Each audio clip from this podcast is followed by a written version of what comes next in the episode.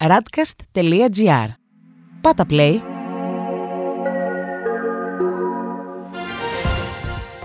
World Desk Ο γύρος του κόσμου μέσα από τα πρωτοσέλιδα ευρωπαϊκών και αμερικανικών εφημερίδων για την Δευτέρα Ιουνίου 2021. Αποβολή κακοποιητών ιερέων από την Καθολική Εκκλησία. Στο μηδέν η θάνατη από κορονοϊό στη Βρετανία. Πρώτος σταθμός μας η Ισπανία, όπου η Ελπαή γράφει ότι ο Πάπας σκληραίνει τον κανονικό νόμο για να τιμωρήσει την παιδοφιλία. Η μεγαλύτερη νομική μεταρρύθμιση των τελευταίων 40 χρόνων προβλέπει την αποβολή από το κληρικό σώμα όσων έχουν κακοποιήσει παιδιά ή ευάλωτους ενήλικες.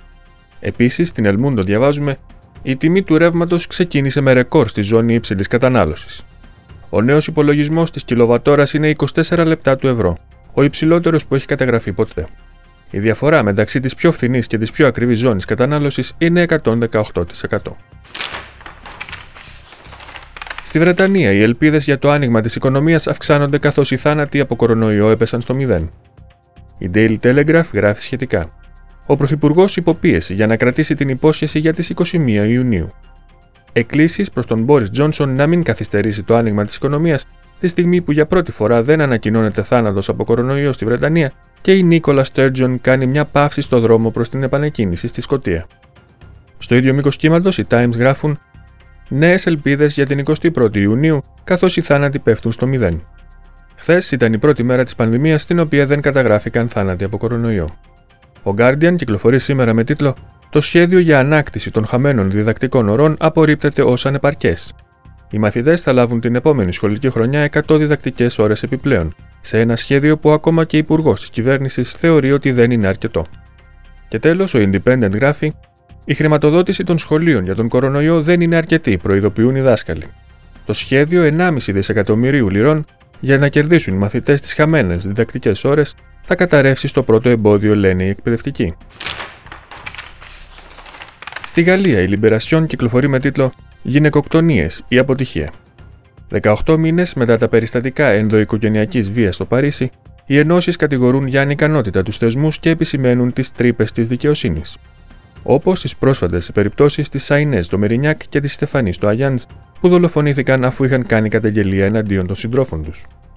Στη Λεμόν διαβάζουμε Φόρος στις πολυεθνικές, αυτό που θα μπορούσε να κερδίσει η Ευρώπη. Με τις χώρες της Ευρωπαϊκής Ένωσης να είναι πιο κοντά από ποτέ στην συμφωνία για ένα φόρο στις πολυεθνικές, το Ευρωπαϊκό Δημοσιονομικό Παρατηρητήριο εκτιμά ότι τα έσοδα από αυτόν μπορούν να αγγίξουν μέχρι και τα 200 δισεκατομμύρια ευρώ τον χρόνο. Η Λιφιγκαρό έχει σήμερα τίτλο Η επικίνδυνη αντίστροφη μέτρηση για το τέλος του ντίζελ. Ο αγώνας κατά των οχημάτων που ρηπαίνουν εντείνεται στη Γαλλία, περιορίζοντας την ελεύθερη κυκλοφορία εκατομμυρίων οδηγών και αναγκάζοντας την αυτοκινητοβιομηχανία να προσαρμοστεί στα νέα δεδομένα. Τέλος, η Ουμανιτέ γράφει Μισθή, πρώτη στο καθήκον, τελευταίοι στην εξυπηρέτηση. Αν και χειροκροτήθηκαν πέρυσι, οι αναντικατάστατοι μισθωτοί δεν είδαν καμιά από τις υποσχέσεις του Γάλλου Προέδρου να υλοποιούνται. Στη Γερμανία, η Frankfurter Allgemeine Zeitung γράφει: Το Ινστιτούτο Ρόμπερτ Κοχ υποβαθμίζει την κατάσταση κινδύνου. Ο πρόεδρος του Ινστιτούτου, Λόταρ Βίλερ, είναι υπέρμαχος μιας πιο αργής χαλάρωση, ενώ ο Υπουργός Υγείας Γιέν Σπαν δηλώνει ότι η κατάσταση είναι πολύ καλύτερη. Στη Süddeutsche Zeitung διαβάζουμε ένα ζήτημα συγχρονισμού. Η προτεραιοποίηση για τον εμβολιασμό τελειώνει την επόμενη εβδομάδα.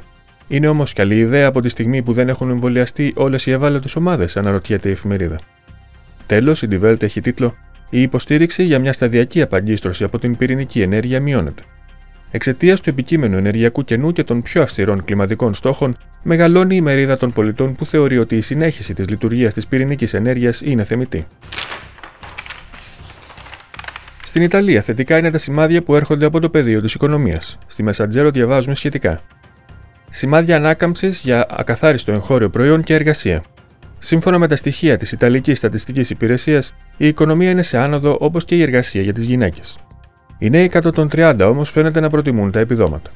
Η La Repubblica γράφει: Ντράγκη, η ανάκαμψη έρχεται και δεν μπορούμε να κάνουμε λάθη. Ο Πρωθυπουργός από την Εμίλια Ρωμάνια έκανε έκκληση στις μεταποιητικές επιχειρήσεις πως έχουμε ανάγκη την δύναμή σας για ανάκαμψη.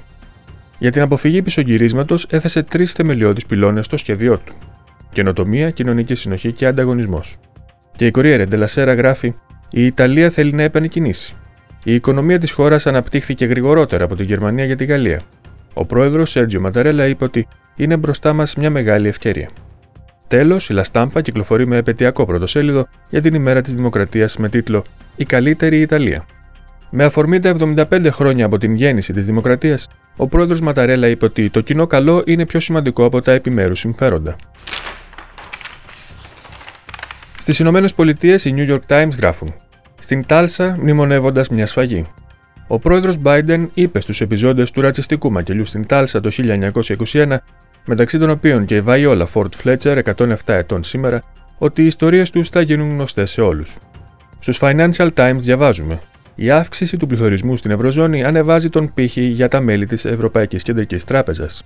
Οι στόχοι της Κεντρικής Τράπεζας δεν επετεύχθηκαν για πρώτη φορά μετά από δύο χρόνια, τη στιγμή που οι τιμές αυξάνονται και στις Ηνωμένες Πολιτείες. Η Wall Street Journal κυκλοφορεί με κύριο τίτλο Επίθεση κακόβουλου λογισμικού χτυπά την Αμερικανική εταιρεία επεξεργασίας κρέατος JBS. Η επίθεση έθεσε εκτός λειτουργίας μεγάλο μέρος της επεξεργασίας βοδινού και χοιρινού κρέατος, με τους καταναλωτές να ψάχνουν για εναλλακτικές και τους ειδικούς να προβλέπουν αύξηση στις τιμές. Τέλος, η Washington Post γράφει: Ο Biden σταματά τις άδειες για πετρέλαιο και αέριο στις αρκτικές περιοχές. Η κυβέρνηση πήρε πίσω μια από τις πιο επιβλαβείς περιβαλλοντικά πράξεις του Τραμπ, αναβάλλοντας όλες τις επιχειρήσεις εξόριξης καυσίμων στο Εθνικό Καταφύγιο Άγρια Ζωής του Αρκτικού Κύκλου. Αυτός ήταν ο γύρος του κόσμου μέσα από τα πρωτοσέλιδα του Διεθνούς Τύπου. Η επισκόπηση αυτή είναι μια παραγωγή της Radcast. Στην εκφώνηση και επιμέλεια ο Παναγιώτης Τουρκοχωρήτης, στον ήχο Διονύσης Αντίπας.